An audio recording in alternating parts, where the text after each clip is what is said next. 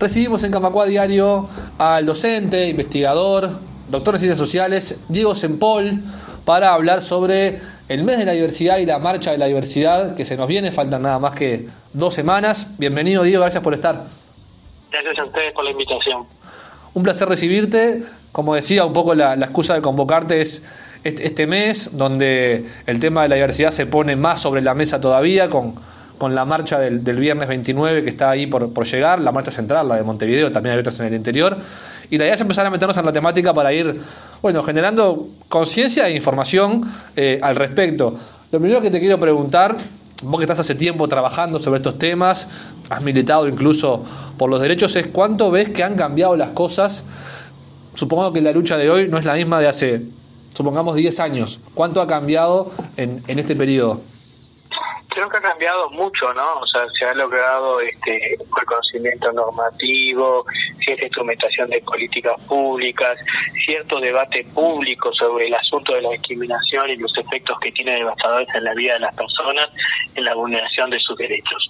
Pero sin embargo también es claro que, que faltan todavía muchas cosas por resolver, entre otras que se cumpla el marco normativo ya aprobado. Esto es especialmente visible con la ley integral trans, ¿no? que muchos de sus artículos no están siendo cumplidos y que incluso el propio oficialismo ha reconocido que no lo está cumpliendo. La Oficina de Servicio Civil, por ejemplo, emitió en el 2022 un informe donde se monitorea el cumplimiento de la cuota laboral para personas trans y se detecta con claridad que, se, que ha habido una mínima cantidad de llamados estatales en los cuales se ha incluido esta cuota y cuando se lo ha hecho son encargos con un perfil completamente imposible para acceder al grupo poblacional trans. Pasa algo también muy similar con los sistemas de salud, donde generalmente el Ministerio de Salud Pública, que en la gestión anterior venía operando como una especie de policía y exigiendo al sistema privado mutual el cumplimiento de todas las prestaciones de la canasta básica para las demandas que están a las propiedades trans en el sistema de salud, hoy por hoy el MSP dejó de cumplir esta función, lo que hace es acumular y acumular denuncias que no que no monitorea y que no presiona el sistema mutual, y esto ha generado una dificultad de acceso muy importante para muchas personas trans dentro del sistema mutual.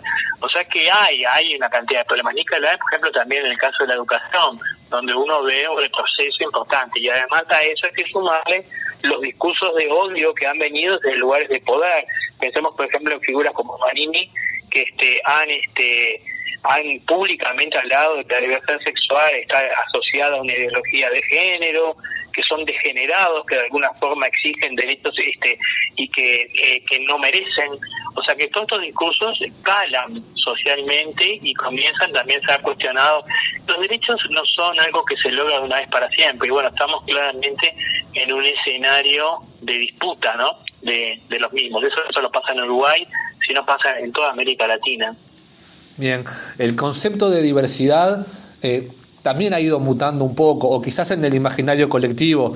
Antes se asociaba capaz que exclusivamente a los derechos de las personas LGBT, pero ahora también es algo, el concepto de diversidad es mucho más amplio.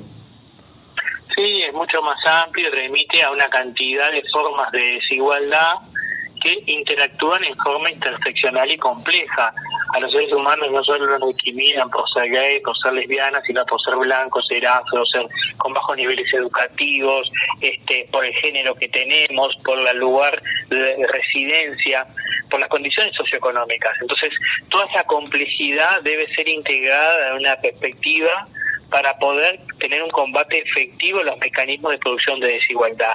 Es imposible pensar la sexualidad sin la condición de clase, es imposible pensar el género sin la sexualidad, o sea que hay que integrar todas estas dimensiones y tener una mirada lo suficientemente compleja para capturar las especificidades que instalan diferentes grupos en cada momento. Algo que también se repite mucho, al menos capaz que también en, la calle, y no, no sé si en la academia también se replica, que las nuevas generaciones, los niños, las niñas, vienen eh, más avanzadas, digámoslo, entre, entre comillas, eh, como con, una, con un grado de, apertura mental mayor. ¿Eso es así? ¿Se da? ¿O es simplemente algo que se repite y, no, no pasa tanto? Yo creo que ha habido un avance en el sentido de que hubo un debate público ganado y esto ha generado como otras libertades conquistadas ya para grupos y tallos más juveniles. eso no quiere decir que podamos homogeneizar a todos los jóvenes y las jóvenes o a los niños y las niñas este, y plantear que en realidad este, no tienen problemas de discriminación. Esta es una disputa que implica procesos pedagógicos y educativos recurrentes y permanentes, porque también los discursos de odio subsisten en la actualidad y son también tienen sus propias pedagogías. Hay una pedagogía de la crueldad, hay una pedagogía del odio que sigue operando socialmente.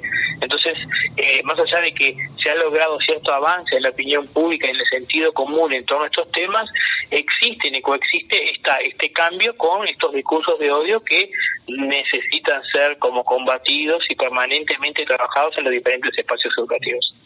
Bien, me imagino que debe ser eso todo un desafío, cómo combatir un discurso de odio, ¿no? Porque no es con más odio, es de otro lugar. Exacto, exacto, y es este y es muy difícil este establecer elementos racionales para un discurso que es irracional es muy difícil, pero precisamente una cosa que este Perico Pérez Aguirre, este sacerdote este que era muy conocido acá en Uruguay, planteaba, los derechos humanos no se imponen.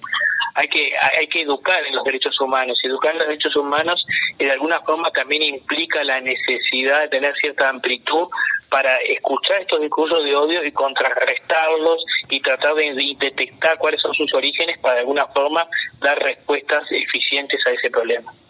Muy bien.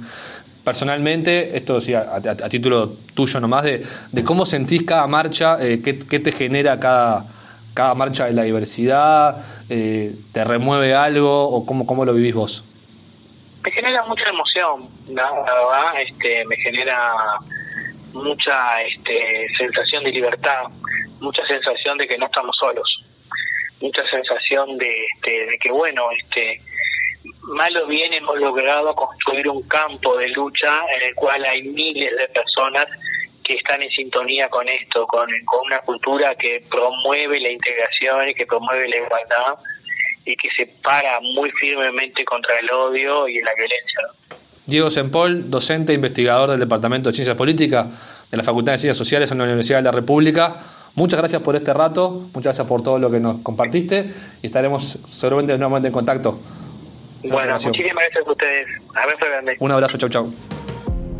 Camacua Diario. Un resumen informativo para terminar el día.